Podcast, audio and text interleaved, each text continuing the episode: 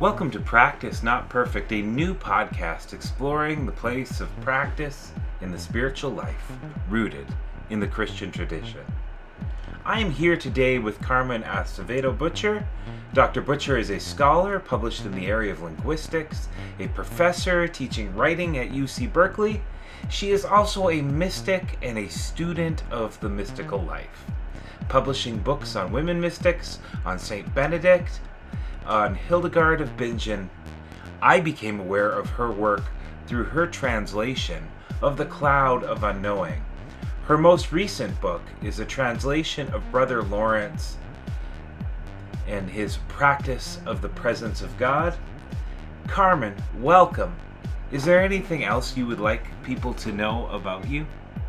That's wonderful. James, you covered it all, and I'm so glad to be here with you. Well, I am so excited to be with you as well. I, I, I do want to tell a little story. When I was thinking about launching this podcast, I put it out on Facebook of like, hey, any suggestions? And then my thought was, hey, I want to do something on you know, I think all I said was that I want to do something on Christian spirituality, but I said want to do something on practice and I opened up my DMs and I had a message from you saying, podcast sounds a good idea. And I would come and talk about the practice of the presence. And I was like, oh, this is serendipity. This is this is what, you know, in in my um evangelical days I would definitely call a God moment. So I thought, well, hey, I need to do this. So thank you for coming on and being my first person on the podcast and also confirming the shape of what I want to do. So I appreciate that. Well, I'm delighted, James, because one of the things I had noticed about your Twitter page, this is like one of the great things about Twitter. Yeah. I know it sometimes gets the other sort of reputation, but you had on there bootleg pastor because so that was kind of really, you know, the spirit, your spirit really comes across in Twitter. And then you had believer in radical welcome of God in the way of Jesus. And I thought, this is, and you have a really kind, kind of um, sort of accessibly intelligent, you know, intellectual sort of, uh, and very embodied approach because I can tell you care about people. And so that all made me think of Brother Lawrence. And I thought I would love to have a conversation. I, I actually, my first thought was because I was about to launch Brother Lawrence, The Practice of the Presence, my translation. I actually thought, I wonder if he would have time to read my translation because I thought I didn't even, even know you that well, you know, yet, but I thought I would like to know what James thinks about it. And so that has been one of the greatest gifts is our Twitter messaging, which I have kept. Let's just tell people who are listening, I've kept it. I have it in a file, all the, your observations. Oh, so thank you for sharing. Thank you. So I, I do want to get into the book, but I, I wanted to ask, since this is broadly themed on spiritual practice, my yeah. podcast. I thought it'd be kind of fun to ask some practice questions to begin with. Yeah. But w- so, what's one thing in your life that you've practiced uh, a lot? Now, that could be you've learned an instrument or played a sport or a skill you tried to master, but what's one thing that you've practiced at? So, when you say sport, I mean, the first thing that comes to mind is basketball. So I played basketball all the way through high school. And I remember spending, I, I was always weak on my left side. So people could guard me just my right side. And I spent an entire summer practicing just with my left hand out on a goal that we had at the end of the driveway at my parents' house. And I dribbled, I shot, and I, I pretended I didn't have a right hand. And by the next season, I mean, it was really awkward at first, you know. I mean, it was very, it just didn't work.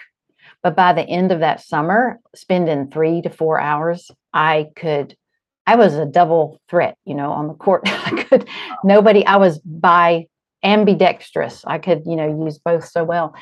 Um, so that's one thing. Also, I have uh, practiced singing my whole life.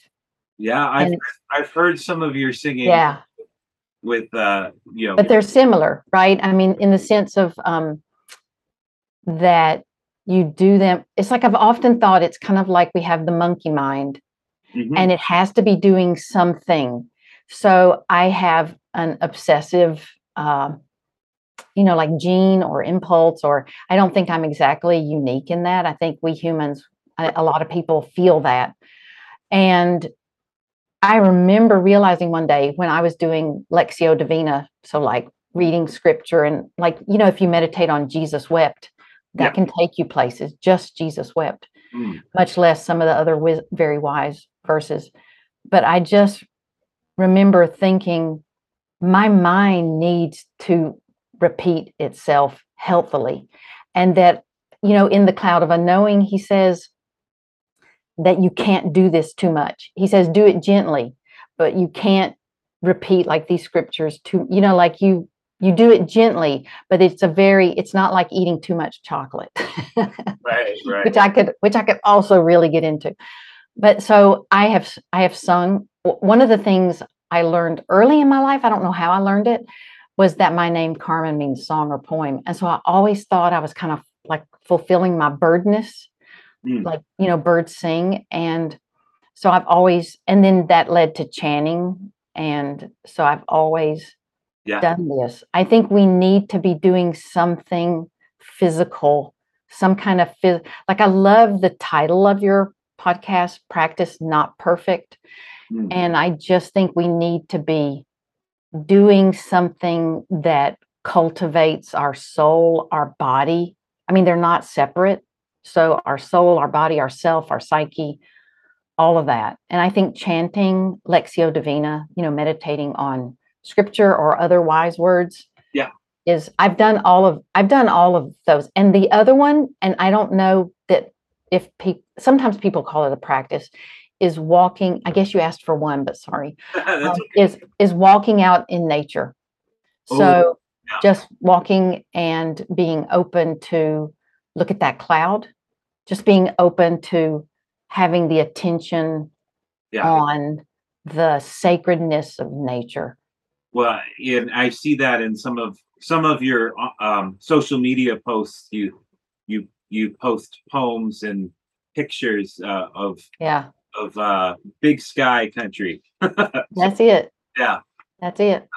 Um, well, thank you for sharing that. I, I, I do have a just a follow up practice question. If there's something that you used to do that feels out of practice now. wow, I've never been asked that question, James. Something I used to do. It's like it's like everything I used to, okay, let me think. Everything I used to do, I kind of still do, but I just do it in a a way that I find is more understanding or more mature. I'm not saying I'm mature, like I'm not like I'm not meaning really really the focus on me, but um one thing that I don't do. Okay, I can say I can answer that.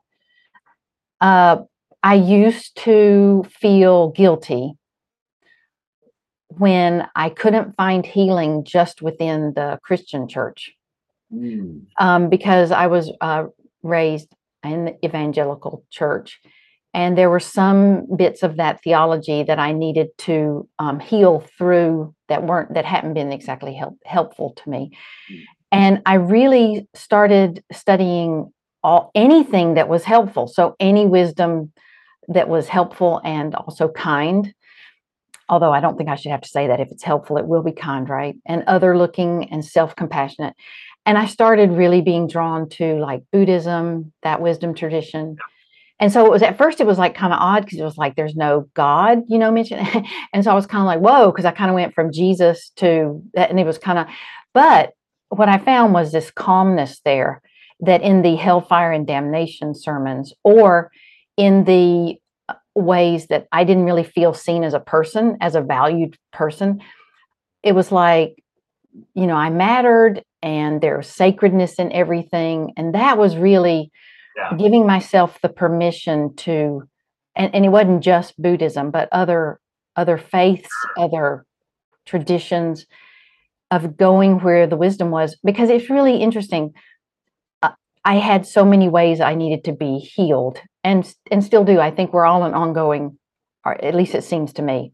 I'm a mess, so I. And know. therapy, well, I mean, and therapy has really been hard work. Nobody talks as much about they. Oh, I went to therapy. It's like such hard work, but giving myself the permission to find the healing where I found it Mm. eh, has been so.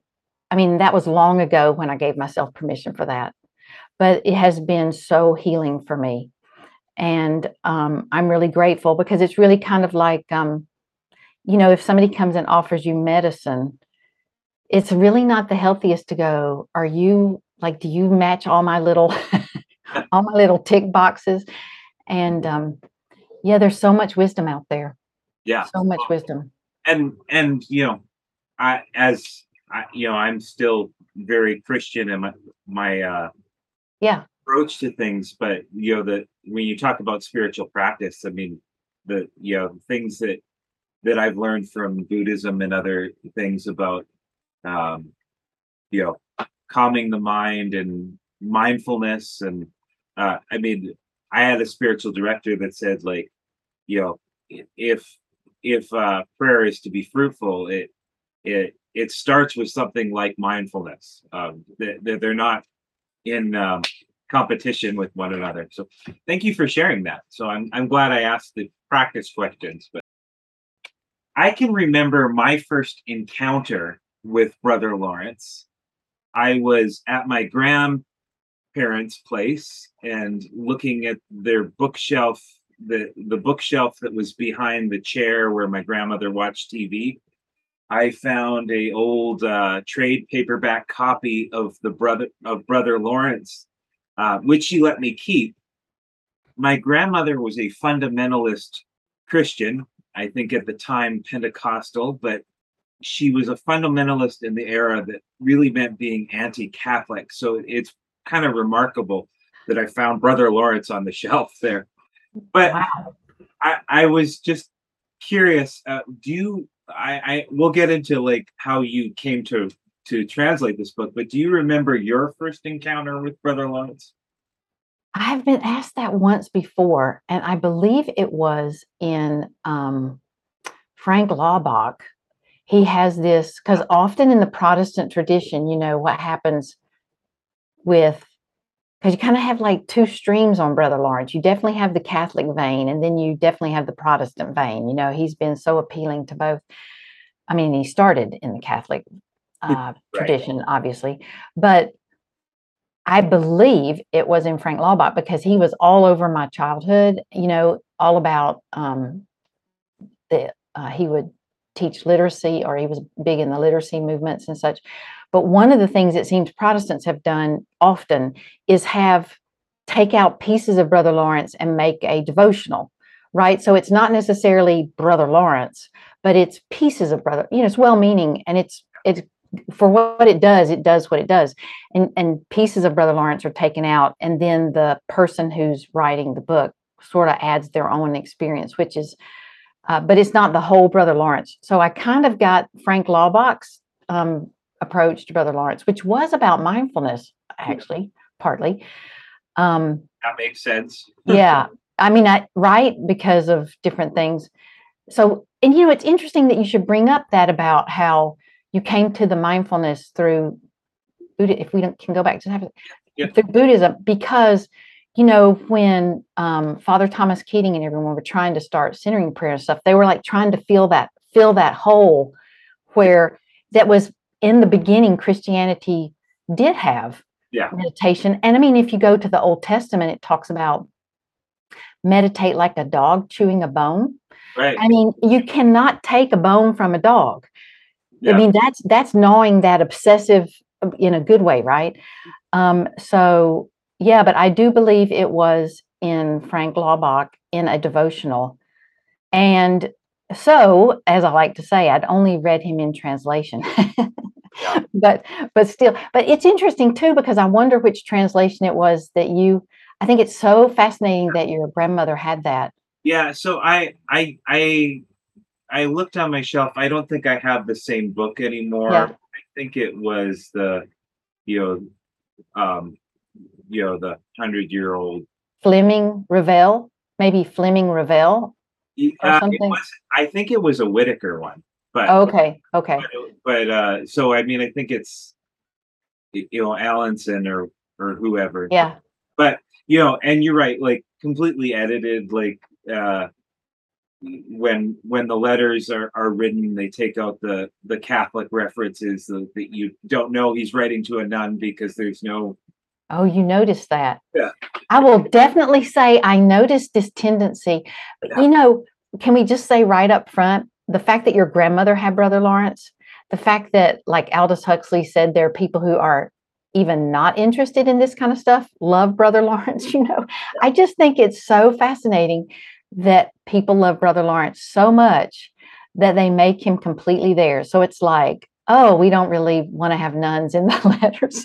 So so we'll just take we'll just take those out because it's not part of our tradition, right? I mean, it's so interesting, isn't it, that um, but I mean they but it, but he's been done that too without any like anybody saying it's just like he's part of the family, you know. it's just I love it yeah he's like he's like he won't mind i mean they don't even nobody thinks he'll even mind it's just like it's brother lawrence he's sweet he's good and he's so accessible i think that's part of a that is a huge compliment to brother lawrence Yeah. yeah Well, it's a sort of that's kind of his universal appeal is how yes how accessible this is, and Yeah. uh, so so yes, I want to hear the story of how you came to translate this now. so that's interesting because you know um when i'm asked this i always feel i should have an answer that includes well it was on my 25 year life plan. It's like so you said earlier your life's a mess. I'm like i could echo that and can echo that. My life's a mess too. So you know um i have a friend who's an editor and i met this friend who's an editor through someone who graduated from my college who knew this person and i was met her because i was trying to publish my dissertation on Ælfric of Eynsham, mhm. an old english uh, you know benedictine monk and i pitched this book you know with great enthusiasm because doesn't everyone body want to read about uh, this benedictine monk's sermons on john i mean i did and my friend Lil, now this editor, said, Yeah, we don't do that, but I like your writing. So I think this is a thing always I'm telling students. You learn to write, not to write correctly. You learn to write so that one day, if somebody doesn't want your idea, they still like your writing and they want to have more to do with you, right? She said, But I like your writing. So could you pitch something else? So I pitched something else. And we did a book together at Paraclete Press. And then we just became friends, you know, somehow uh, you know, when you work with somebody as an editor uh, and they say things like, um, so this is really a, this is like my favorite line ever. I haven't thought about it in a while. You know, Carmen, Lil said at one point, over here, I would follow you anywhere. But this is wooden over here. You're just just dying. You know, like you've worked so hard on. You know how it is. You've worked so hard on something, and for somebody to say it's wooden, I've never forgotten that. And and the thing is, she she was right. And so um, we became friends over the years. And so this is like almost 20 years ago now. And so we did another book. And then I did Cloud with for Shambhala. Yeah. Because Paraclete had already done one or something. Yeah. And um, and when I contacted uh, Cloud, uh, sorry, Shambhala, they said oddly, wow, we were just looking for somebody to do that. And Wow. yes, okay. And were you also planning on translating the Privy Counsel? And I was like, to myself, no. And to them, yes. but anyway, because I could tell they wanted both. So that was part of the deal. And so Lil kept um, saying to me over the years, want to talk about a book and do another book. And and then she changed publishing houses, you know. And then my dad died, and there was that for a while to, you know, do things with and just different, just emotionally, I didn't have the bandwidth. And then we moved from Georgia to California. My husband moved first, and Lil would occasionally check in and say, Do you want? And I'd be like, I'm trying to sell my house. My husband's in California. Yeah. And the, and so it was just like, and yet, because we're good friends, she kept, you know, in a really sweet way, checking in, you know. And so about March of 2020, and the only reason I remember the date really is because you know it's tied with the pandemic now. Yeah. But March of 2020, I got a message. You know how it is when you have different plat different social media accounts. I don't remember which one, but a message on social media saying, want to talk about a book. And for some reason it landed and I said, yes. So we so we talked and Lil is an ideas person. She's really a genius. And she threw out, I remember, I just remember taking all these notes and stuff because we don't record conversations. So I typed in all these notes and so many good ideas and blah, blah, blah. And then at the very end, we were about to close the way life works, you know, and she's like, or there's also Brother Lawrence. And just like with the cloud of unknowing, nobody mentioned the cloud to me, but there was a little tug in my heart about the cloud and it didn't go away. And when she said Brother Lawrence, I didn't dare tell her because I wasn't sure would his theology be healthy? Would I be able to translate him? Because I've never translated French before. Mm-hmm. So hmm. that's kind of like, I love diving off the, you know, the high dive and wondering if, you know, and um, so I went, oh, yeah, okay, interesting. Yeah, okay. So then I went away. And I know this because uh, I was asked this recently. And for about three or four months, I worked on a draft or to see if I could even do it. And what happened was I started with his um, spiritual maxims in his letters because I thought I need to find out if Brother Lawrence is all that. Okay, so I just have to tell you something. I'd only read Brother Lawrence, like we were talking about, in translation. And so that means I don't know if I'm reading a Catholic, a present, that Catholic person's version of Brother, or that Protestant person's, or whatever. And I wanted to know who really was Brother Lawrence. And when you get into people's words, you know, you really get into who they are. I'll tell you about the first couple of spiritual maxims. I was gone. Yeah. I was like, this, this, this man. And then because I always have all the other translations open. And the thing is, I don't buy them all at once, but I kind of gather them, kind of like barnacles to a ship. Yeah. And so over time, but I I knew which ones were the major ones. So I had those at the beginning. And I had the critical edition. And I didn't quite find his vibrant, beyond dualism. I just didn't quite. So, because I had childhood trauma and I went out into nature because where else could I go? Mm-hmm. There was a sacredness there that was healing for me and that was, like you said, a radical welcome what Mary Oliver says, you know, trees saved her. Mm. And I found in Brother Lawrence that wide open, radical welcome. And when I looked at the translations, and I love, I mean, I would not really want to translate Brother Lawrence without the earlier translations. They're like friends, yeah. they like accompany you. But at the same time, I didn't find him there the way I felt him when I was reading him. Wow. And so, and so I was taken. So I was getting up every day at 4:30. I was teaching that summer full time online, and students' parents were dying. There were essential workers on the front lines. And so there was a lot. I mean, I'm not a pastor, James, but you know, there's a kind of a pastoral element to listening to students talk about things like that that are so gr- grief and profound and um, trying to recommend who they could talk to, you know, see and stuff since you're just a teacher and all. And um, one of the things was I thought to myself, I want to do this because the main thing was if Brother Lawrence is what I thought he could be, then then I moved out to Joseph. And it really was just like eating potato chips, like Lay's, barbecue Lay's potato chips. It was just every morning I got up and people were dying. My best friend's father died because of COVID. And, um, you know, every morning I'd get up, there were no car sounds on the road, it was just bird song. And every morning I got up and there was a hopefulness because I was going to meet. I started thinking of him as Nick because, you know, his name was Nicolas Herman, or what we would say Nicholas Herman, yeah. but it really would have been Nicolas Herman. But I used to think, here I am, Nick, good to see you. And um, because even when he became Brother Lawrence, he was still Nick he was still a human. He he he never lost that groundedness. And I was just taken with him. But I didn't tell my friend Lil uh, because I wasn't through yet, you know. And so then when I got done, and Lil says this too, because we talked about it, because there was a, a newspaper reporter asked us about it. And Lil, this was Lil's take on it too. And then I asked for a meeting in August or so and said, I'm done with the rough draft and I'd like to do it. And that's when Lil said, So we'll have to write a proposal and hope it gets accepted, you know, type of thing. I was like, Really? you know, it's like there's always a hurdle, you know.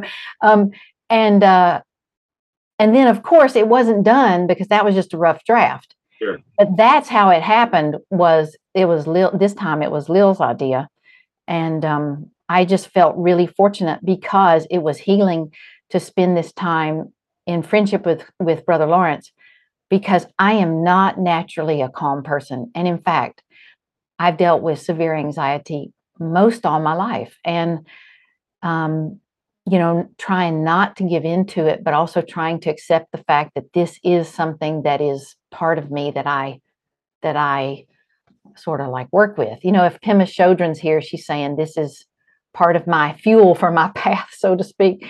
Uh, and um, I just found the calmness in Brother Lawrence was endless, mm. endless. Yeah. And and resonated also with because he had trauma from war and who knows what kind of trauma from that. He had trauma from being really an outcast, a non-privileged sort of quote nobody to society in his in the 17th century. He he had severe anxiety, but he practiced I mean, this is perfect for your, and I mean, even without me, I mean, James is perfect for your first podcast because his practice, his minute daily moment by moment practice is what grew in him that calmness that I entered like a cathedral or like a grove of, you mm-hmm. know, trees. Um, and it was for me healing during the pandemic. And they say you know, if you write something and you're crying while you write it, like so to speak, like if it's a love story and so on, then your your reader will cry. And all I know is that while I was translating that, it was an absolute calmness in me. Entering it was a calmness, and I hope and and I used to because you know you say a little short prayer before you start doing your translating, and while you're doing it, especially when you hit the knots, you know, it's like when fishing line gets in a knot because I, I, used to fish a lot. Sometimes in a translation, you hit a fishing line knot where you're just like, oh, I just, mm-hmm. and I would just be like, so I'd have these little prayers, but even in those moments where it was like, what do I do here? There, it's like his book is so soaked and saturated in a juicy kind of calmness. Wow. Yeah. Um, one of your previous books, that your your um, Hildegard book, you mentioned that your translating was like spending a year in Lectio Divina with Hildegard. Uh, did you feel that with Brother Lawrence too, or was it? Yeah, absolutely. I, I'd, I'd even forgotten I said that, but that's true. Yeah, it's almost like um, you know how I'm sure everybody has a person that when they're with them, they feel different and they feel blessed. It could be a teacher or a family member, but like somebody when you're in their presence their presence is so so uh, healthy and enlivening that even if you only met them once you're sort of forever changed. And if you get to spend it's like the lineage thing like the mentorship the you know the like passing down the wanting to get somebody's cloak you know and uh, wear it. Like I still have from my teacher in Germany who I met just through friends, Mother Bushbeck. I still have her shawl she gave me, and I wear it sometimes because it's like. But I definitely think, um, yeah. I mean, I totally you you've you've nailed it there. Uh, that spirit of calmness is like spending time, but he's not like teaching. It's not like how can I put this, James? It's not like Brother Lawrence teaches you by intellect. It's not like he's yeah. trying to give you a test and give you some words and it's not like a class. It's definitely like entering to, into his presence, which is um, it is the presence of God mm. and or divinity or how anyone however anyone wants to think of the mystery of love and it was definitely like spending time with him but i didn't have questions for him. It's it's, it's not like because like you read in there it's so it's so, i have to say when you read in the book that the brothers are always gathering around his bedside when he was sick and stuff and they're always asking him questions even then always kind of reminds me of job you know? I mean not not to talk against the brothers but you know how job when his friends show up and they're kind of pestering him? It wasn't like i had questions for brother lawrence. It was like just being with him was enough Yeah. so, so yes, I, I yes, I think Yeah. that's that's true, and I mean, I guess that's my experience with him too. Is it's not that he doesn't have things to tell me, but it's it's that um, I don't feel preached at when I read Brother Lawrence. I feel um, this this opening up of presence. So yeah, Yeah. of like of of a it's a it's a different space, and the other thing about it to me is that one of the reasons that it's like that that juicy calmness is I think he somehow had a lived Trinitarian theology. So that was one thing that I became aware of because I didn't have words for it. But he, like, I even did searches through his text to see when he said Jesus, when he said God the Father or parent, and when he said the Spirit. Mhm. And, you know, I found out that he absolutely adores, of course, Mary too sure, adores Mary, which is big. I think that's an important point. But he he really adores uh, Jesus. But they're all part of the package of his uh, uh, experience of God, of the divinity, and how he lives that out. And I had to go to theologians. You know, really good theologians are so helpful in helping us live things better, live love better. And Anne Hunt was one of them. And so I think that's why we feel this embodiment is because, I mean, you know, because not all faiths have this lived Trinitarian understanding. Christianity has this, but as Anne Hunt says, usually Christianity doesn't do much with it. yeah, You know, like it's just a it's a intellectual idea of three in one, whatever that sure, might yeah. mean. But Brother Lawrence somehow lives it. And that when we get invited, it's it's one reason that I put at the beginning, it's one reason it it drew me down into a rabbit hole because all of a sudden I started realizing, oh my God, he wrote this with a quill pen. The ink came from an oak tree. Then when it was made into a book, there were, I mean, you know, all of a sudden you just start seeing nothing is separate. Not, not, nothing in in Brother Lawrence's world, there everything is interdependent.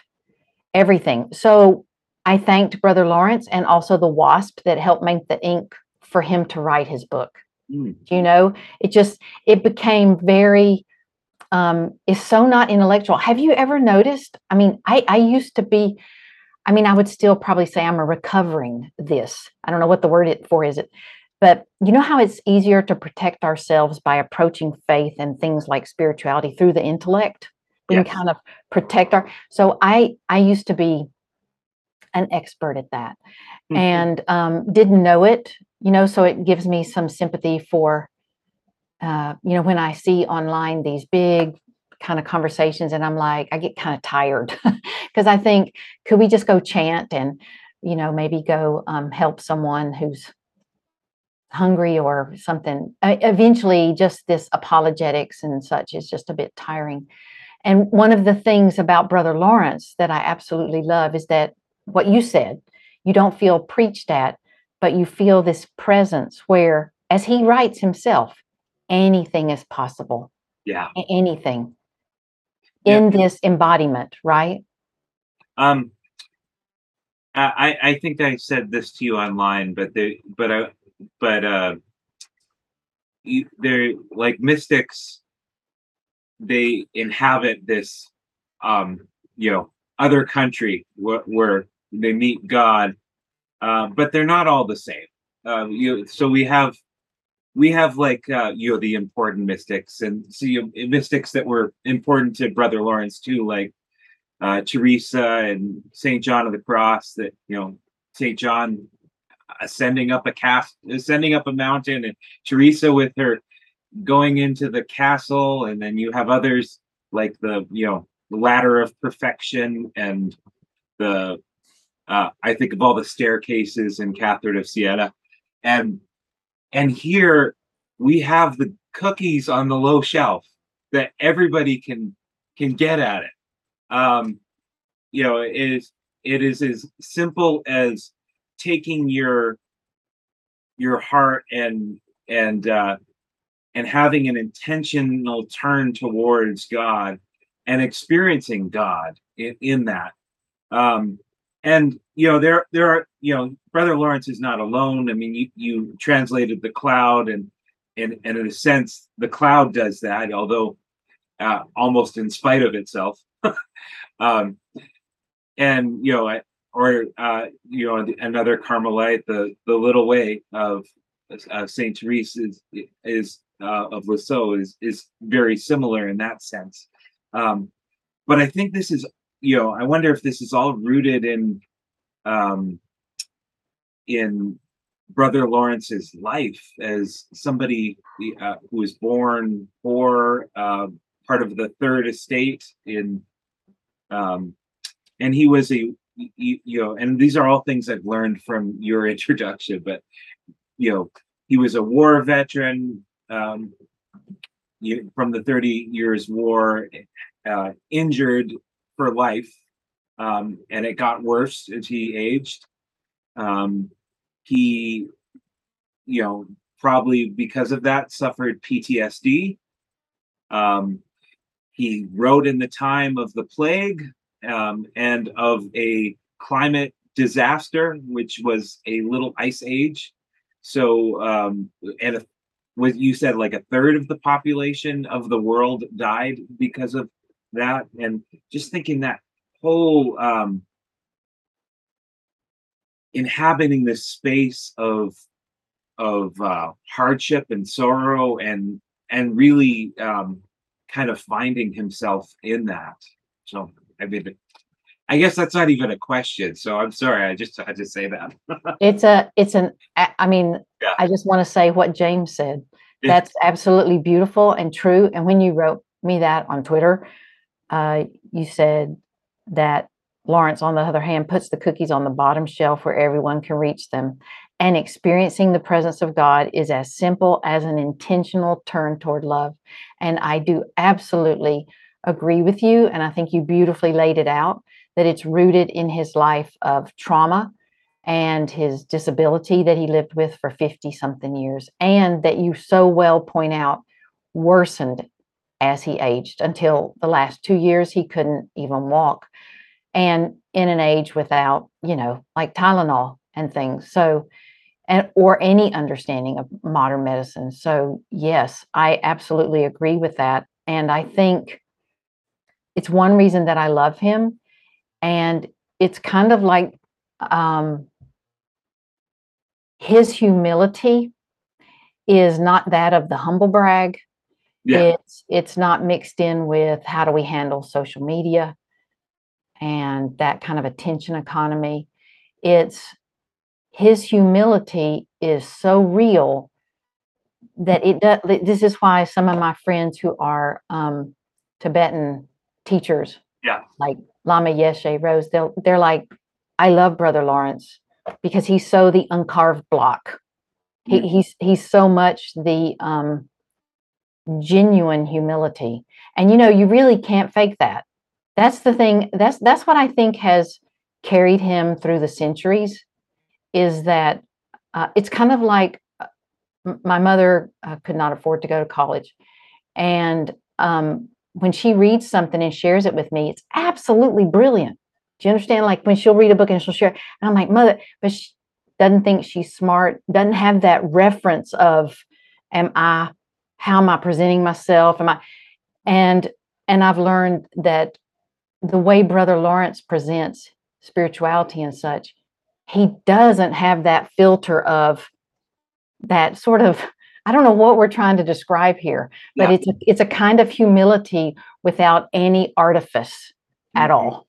And it's just pure joy in the simplicity. And it doesn't have that because I guess, you know, I mean, I love John of the Cross too, but I hear what you're saying. It he he he he always talks about the methodless method, right? You know, so to speak.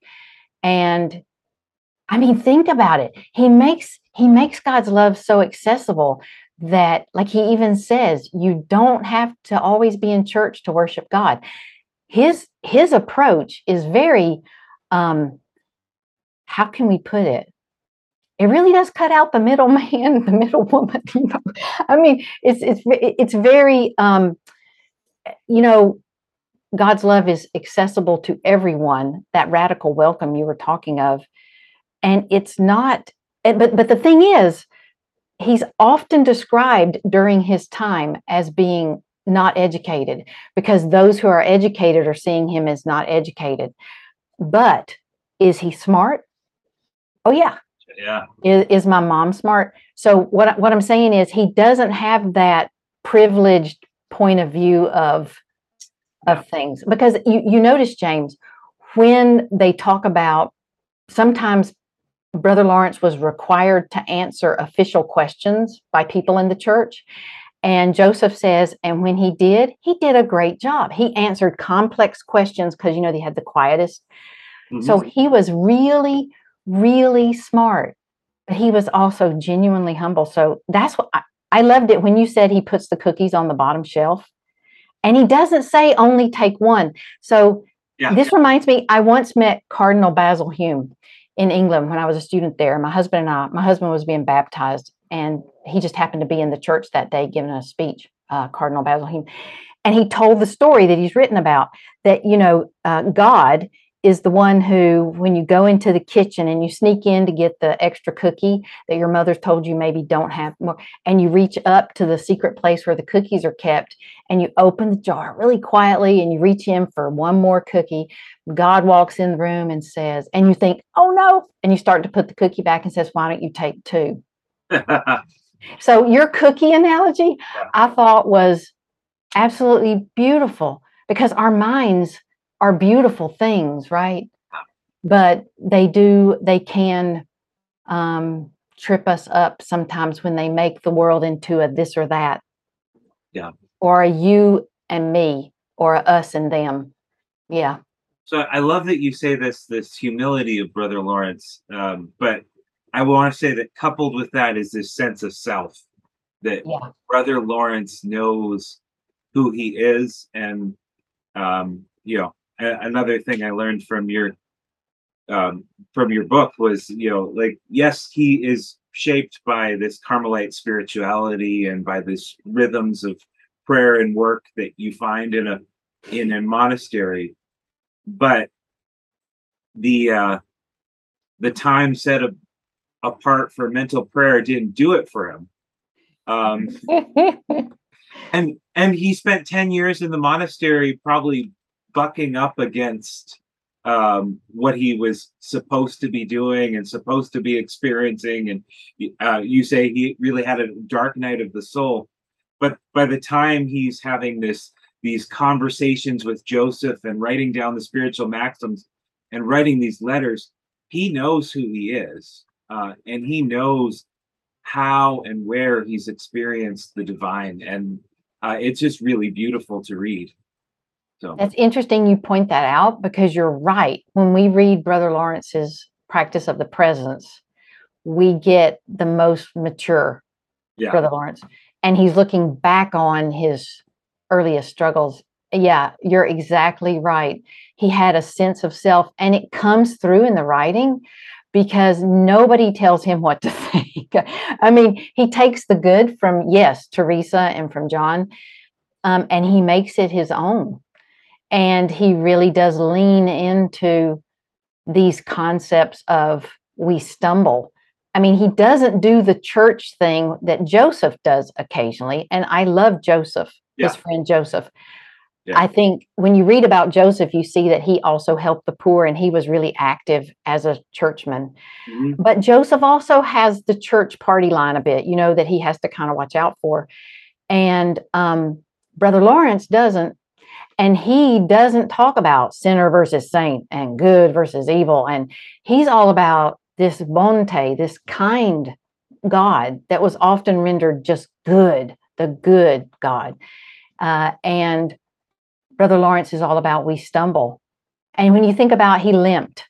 Yeah. for 50 years. And he does use the French verb tomber there for tum- like we have the word tumble. I really appreciate that because I know I stumble. And what he means by that is when we're not true to ourselves, when we harm others. And yeah. then he doesn't take it lightly that you just ask for forgiveness and your life goes on. It's not like that. It's more this mature understanding of atoning and being better, doing better, like being kinder, causing less harm. You know, it's not like you get off scot free. It's like asking for forgiveness. But the interesting thing is when you do, how kind God is in those situations when, you know, but you're right. He does say, I mean, I love it when he says, I mean, he's kind of, I mean, the cloud of unknowing anonymous is really can be short, you know, but Brother Lawrence can also be kind of like, yeah, people told me, and like in letter two, people told me I needed to do this and this and this and this and this and that. And then he just says, that didn't work for me like you said. Yeah. He just goes, he goes, but I didn't do, I didn't do any of that. I didn't do that. That didn't work for me. And then he also says things like, I mean, you know, nobody wants to talk about this too much because I think spiritual direction's great, yeah. counseling, all this stuff. But he does say, yeah, I needed a, you know, to, uh, to somebody to forgive me for my, for my, you know, stumblings and such. But I knew what was going on. I didn't really need a spiritual director. I mean, he's he's kind of like very much um, but I do think maybe he did see a spiritual director. But what I mean is, he was very much saying these things cluttered my way. He does use that word, like he says, you know, this is clutter for me, all of this stuff. And I think he's in pain every day. Yeah. Right. Uh, you know, on the days when I don't feel well and something happens that the healthy Carmen could fall down a rabbit hole and chase and spend a lot of energy on, if I don't feel well someday and something happens, I'm like, okay, I give that over to you and I got to move on. I just think his life was a lot about, I got to move on. You know, I got to turn to love. I don't have the energy. I have pain. I got to turn my pain over. I've got to find a way to deal with this. And the other thing I love about him, James, is that he had a 10 year dark night of the soul. Yeah with that PTSD. We don't know if it was what he did in the war, what he saw happen in the war, what happened to him because he was a prisoner of war. Was he was he, you know, tortured? Who knows? But he does say he practiced the presence then. It came up in him intuitively. Mm-hmm. And that he did it and did not see immediate results. Because he says throughout, he does that Richard Rohr thing where he says, to quote Richard, uh, Father Richard, he says it's that easy and that hard. He says throughout it's facile, it's easy to do the practice of the presence. But he also says at the beginning it may be a little difficult. you know? So like it's kind of like I always think of the analogy of if you are trying to start flossing your teeth in your teenage years, it may be hard at first, but now at my age, I can't go to bed at night without flossing my teeth. You know, it becomes, but so yeah, you're absolutely I just think James, you understand Brother Lawrence so well, and and and the other thing is the way his practice grew from his trauma and from his disability. That to me is that it's all one piece. His mind didn't separate soul, body, spirit, but you know, I mean, when he talks of stumblings, think imagine somebody writing about stumblings who is somebody who limps through life for 50 years it's really profound to me. Yeah, well, and um, I mean, I appreciate your book so much, and I appreciate the things I learned about brother brother Lawrence, and I always loved him, but I feel like I encountered him in a different way. Um, and I love that you um, you started with brother Lawrence's words. Um, you know, uh, I we don't have to go into this, but you know, about forty percent of the book is Brother Lawrence, about forty is uh, Joseph Beaufort, uh, and uh, about twenty is a percent is a conversation between them. Um, and a lot of times when you pick up Brother Lawrence and you think, okay, I'm going to read Brother Lawrence, and all of a sudden you're reading about Brother Lawrence, and you're like, what am I reading? Um, and you started with the spiritual maxims, and I, I seriously, I encountered him in a, a different way in those, and and uh, you you talk about some his intelligence is that those are there's a literary craft and how they come together and how how the maxims relate to one another. They're not just you know independent aphorisms. It's it's beautifully written, um, and and of course beautifully translated by you. Um, you know, we could talk about that. We could talk about uh, where uh, other translators have have uh, hidden the feminine imagery that Brother Lawrence uses. Um, and, but I, I kind of want readers to pick up your book and discover those things. I understand. but but I do want to ask um, um, how uh, how do you practice the presence that you you find that Brother Lawrence speaks about? I can tell you um, because it's not rocket science. So you know, um, in fact, one of the reasons I'm grateful to have translated Brother Lawrence was it made visible for me the gold in my shadow. So mm-hmm. you know how we all have shadow work we have to do with the difficult and the unseen um, sort of impulses and, and wounds and such. But I also have experienced the gold in my shadow that I cannot see. And one of the things that happened to me in, as you said earlier, communing with Brother Lawrence was I was like, oh my God, I do this. you would think I would have had that figured out, James. But like, yeah. Um, and so it was like I had a buddy that helped me see that I do this too. So one of the ways that I practice the presence is, for example, uh, I turned to my editor and said, How should I order the book? You know, everybody has it different ways, and it often starts with the eulogy, even. Yeah.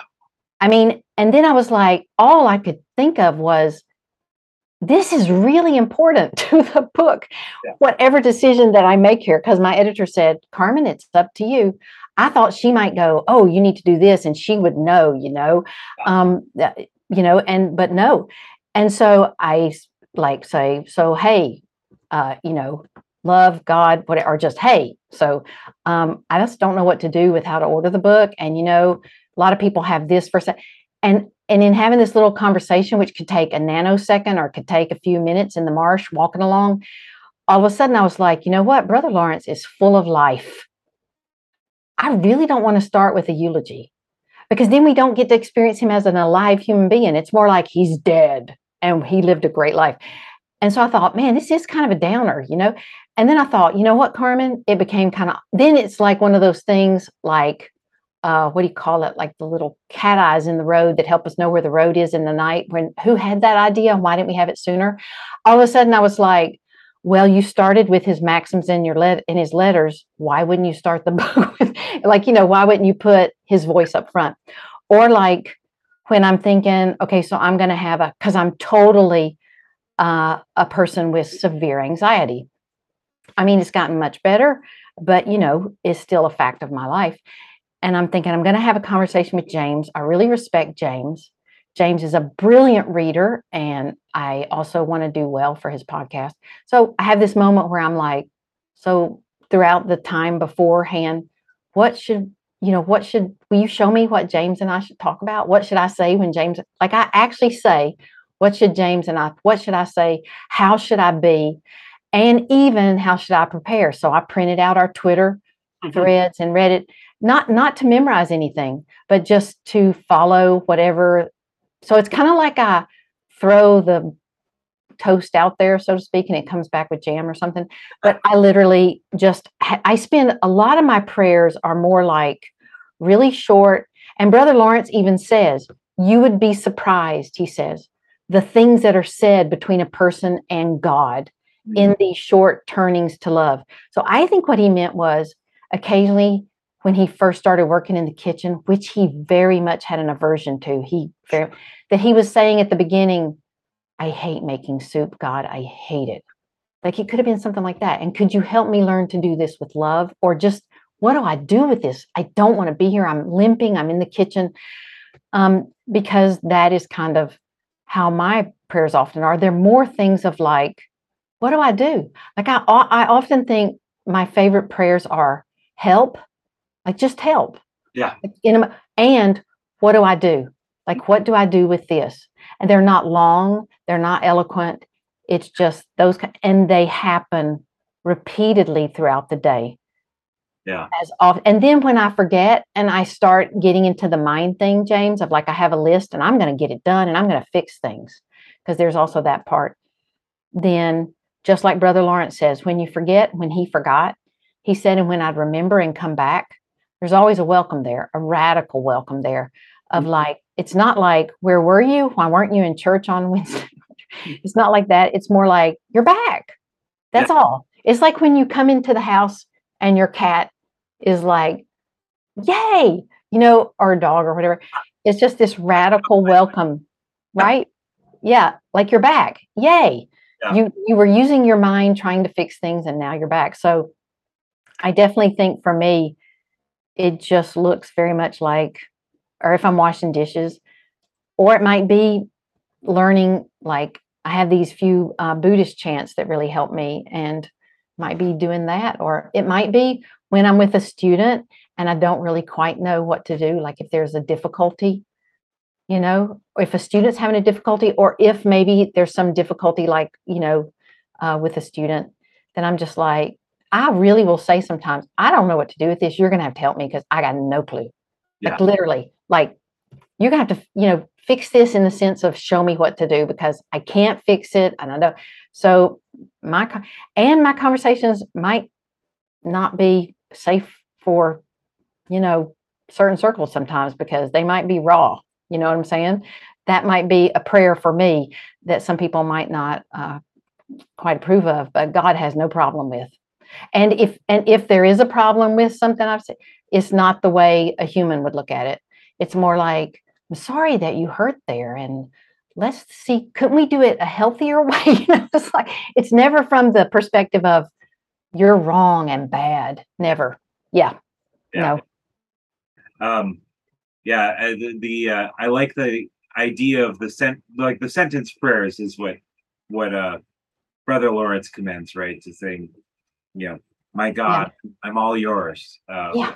you know just just that um that turning and and you know it was the cloud that that says do the one one sentence prayers um uh, or one word prayers i mean where you where something Yeah. just like help if you're drowning you don't say uh, I love please help me out of the marsh but you I love it. I absolutely. That's one of my favorite things because I always used to tell students if there's a building that's on fire, you don't say, assist me, assist me, conflagration. It's just help. There's a fire. So yeah, I'm with you on on totally. And I like that you brought up that he does give because it was like people did ask him for advice. Yeah. And he, he does say that. He says, like, my God, I'm all yours, or love, give me your loving heart, or and then he says, or whatever love gives you, whatever you make up with love on the spot. I love that he, you know, he does occasionally. I think people did say, I think, I think often people came to him and said, How can we have what you have? Mm. And they wanted to have it quantified. And so I think he did say, share things like that. Like you said, the one sentence or the one word or the, yeah, definitely, James. Yeah. He he definitely. But uh, what I love about him is that he practiced what he what he did talk, and I love the fact that he's a bit like what's the word? You know, when you meet an older person who's wise, there's a few things they always bring up that they really care about in a conversation.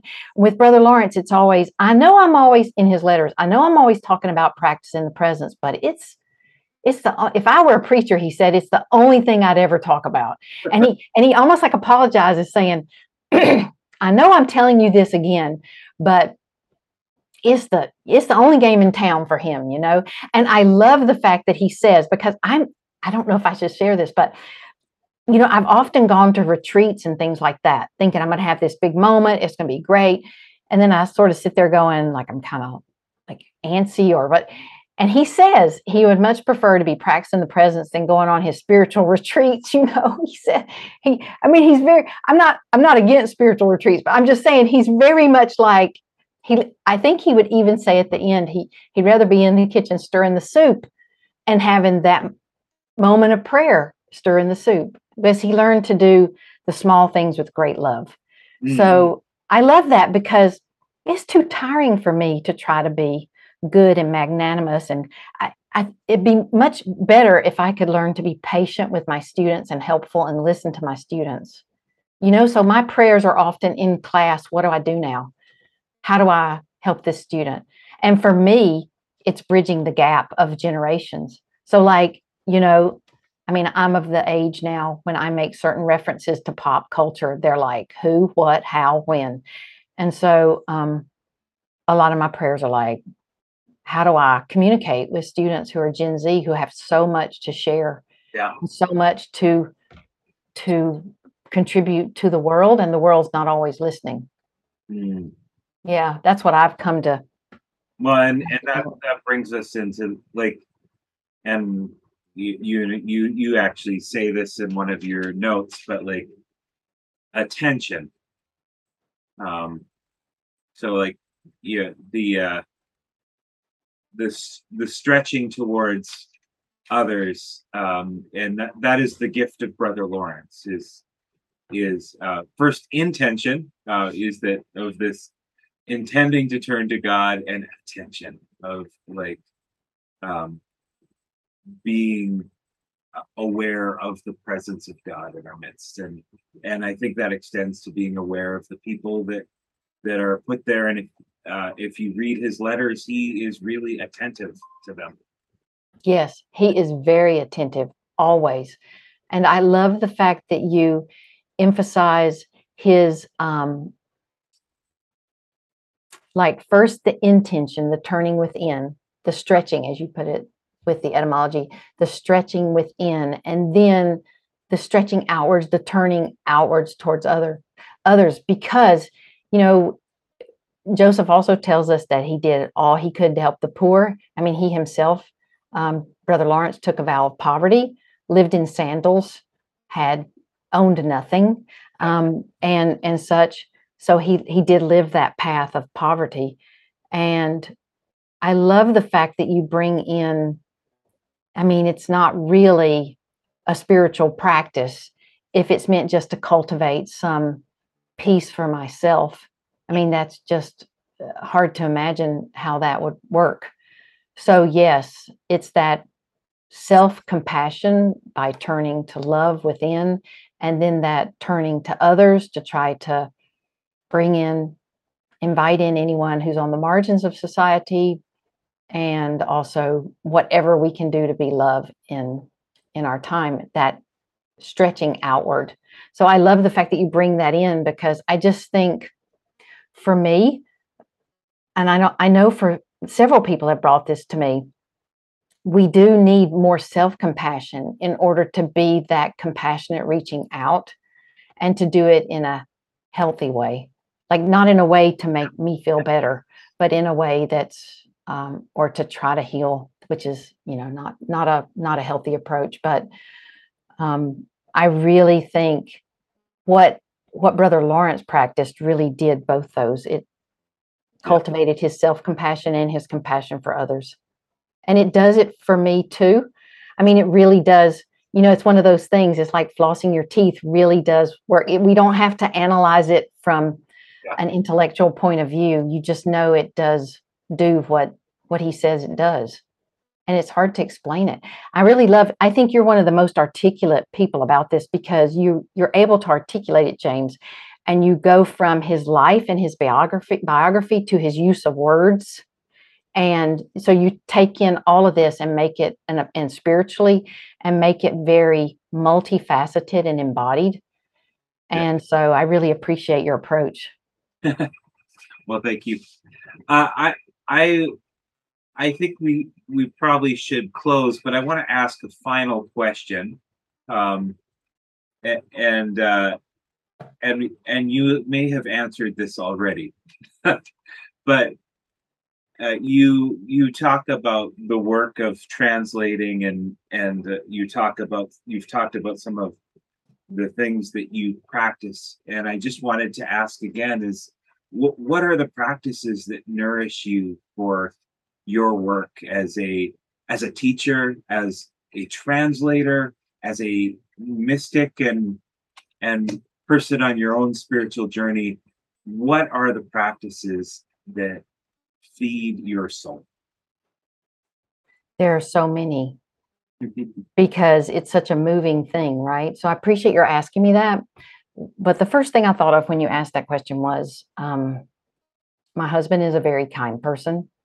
And so there's that container friendship, Yeah. just like an anchor, and um, like unconditional love and all that, uh, for which I'm very grateful. And then there is uh, poetry comes up to mind next. So, like Mary Oliver can bless me beyond anything. And it's not just reading her poem and walking away, but reading her poem. I mean, it might even be that I print it out and take it to the marsh and make up a song for it. Not like I'm, you know, but just it just happens, right? Because I want it to become a part of me. And so, um, the same with other chants. It might be um, another, like a scripture verse of some sort, or it might be a Buddhist chant. And I mean, I, there have been times when I've been in great pain, uh, worried about someone or just my own self. And I have chanted the Buddhist medicine chant in the original and in my own translation of it, which is admittedly done with great um, I just, I mean, I, I'm not Lama Yeshe Rose, okay, but with great humility and, um, but to try to make it not really, but just to try to make it more part of my DNA. So there's singing, there's walking in nature, there's looking at snowy egrets, there is washing of the dishes, and then there's, I mean, I must admit, I mean, it's not practice, I suppose, but there are some uh, TV shows that I watch that really are popular and stuff sometimes, but that have a message of trying to help others. Like they have a, it has kind of a, there's community. And then there are my tending to my friendships Mm. who are so supportive. And, um, and then another practice is actually the hardest. And it's something I've been praying always as a teacher, and that is please help me listen. So I think as a teacher, one of my hardest, most important foundations has been I remember the first day of walking to class in Georgia when I started teaching at a college there, feeling so terrified. I felt like I was walking into a lion's den, and the students were kind. It wasn't to do with them, but I just was so terrified. I, I don't, and I, and I taught before at the University of Georgia, but this was just a little bit different. And I just remember saying, Help me, please, to listen. And something in me went, Right, that's it. That's what you've got to focus on. And so, one of my practices is having the prayer of, How do I listen to my students today? And what it has turned out to mean is I do surveys of my students. I have to sometimes laugh at myself in class when I don't get something, you know. I mean, like there are moments where you have to be uh, vulnerable before your students of just like, oh, I didn't know that, or I didn't get that, or okay, I messed up there, you know. And so, um, but then, but but really and truly, there's taking in of reading. I mean, it's all the things that I majored in English for. There have been books that have saved me. So, for example, I have read so much of Anne Ulanov and Melanie Klein and Carl Jung I've read so much for my own healing during therapy, before therapy, after therapy. Uh, so reading is another practice. I mean, people people say, "Yeah, I love to read," but I mean, reading. So active listening as a practice, reading as a practice. And I know Anne Lamott said this before. If I'm at a point where I'm feeling particularly like vulnerable or just exhausted, then also rest is a practice. Oh, You know, like, I mean, you're supposed to rest during every day, but also there are some times when you just have to say, Whoa, I've got to just sit here a moment. And that's a practice. Mm. And so the and the other thing is sometimes when when I feel depleted, reading and just reading can be filling me up. But I have to find or it's listening to music. Mm. Um, but yeah, for me, or writing, and that's the other one. There are so so so for me, James, it's like, and there's also writing. So I have this book of poetry I've never written. And the other day I went back and I gathered all the poems again. And so I've been working with this forever. But I realized that for me, what's most important is the going back into the poems and working with them even more than the uh, publishing them. So for me, writing, journaling is a is a practice too. And I heard I, I was listening the other day to um Mirabai Starr speak, and she was saying how she has on her phone a list of prompts that sometimes she'll just stop and have a five minute free write to a prompt that kind of gets her back in touch with herself.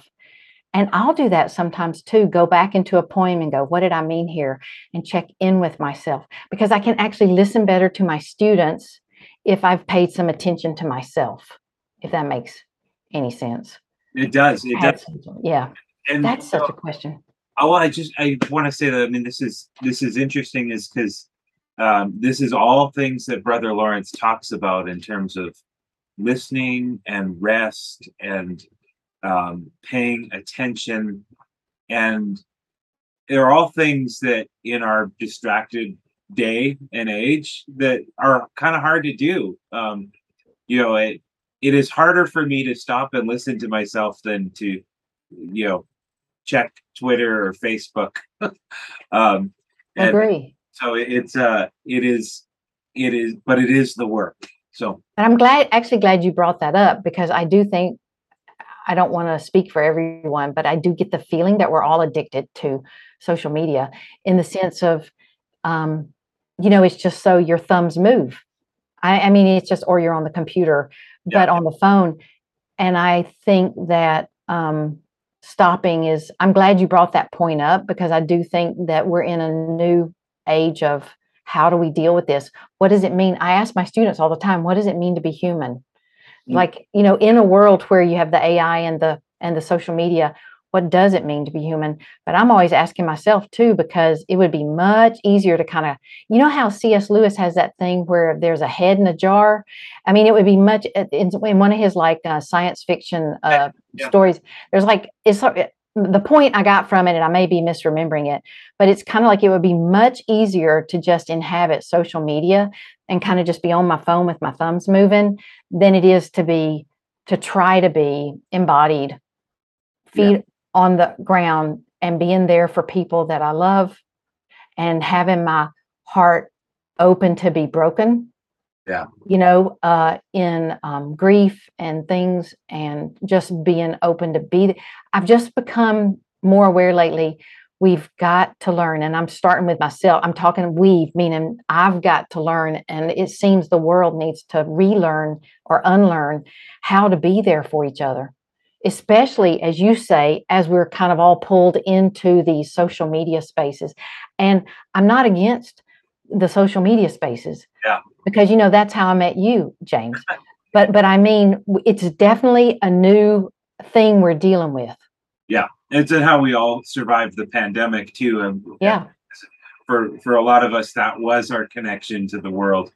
But yeah.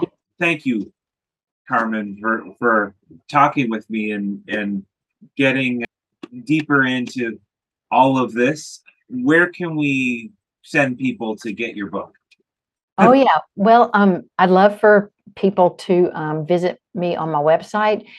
Uh, it's www.carmenbutcher.com, and you can find out there. It's it's really sold anywhere, and um, I would love to. One one of the things, James, I've really appreciated about you is that it has enriched my understanding of Brother Lawrence. Hearing what you saw in the book, Mm-hmm. because I really, it just tells you how much we need each other's friendships. Because some of the things you pointed out, I don't think I would have understood without your pointing them out. You're an excellent uh, reader, uh, such an embodied reader. You're you're like you're like the dream reader, really. Uh, you know, and um, I know you do so many other things too. So, thank you so much, James. Thank you. I enjoyed this conversation with Dr. Carmen Acevedo Butcher so much. Carmen shared so many rich things, and yet there's so much about Brother Lawrence and her wonderful, evocative, and inclusive translation we barely scratch the surface on. You can get her book anywhere books are sold, but especially from your local independent bookseller. Please visit her online at carmenbutcher.com. The link will be in the show notes. The music for this podcast has been Lawrence Grey's Laundromatted. Licensed through Creative Commons. If you enjoyed the podcast, don't forget to hit subscribe wherever you get your podcasts. Until next time, keep practicing.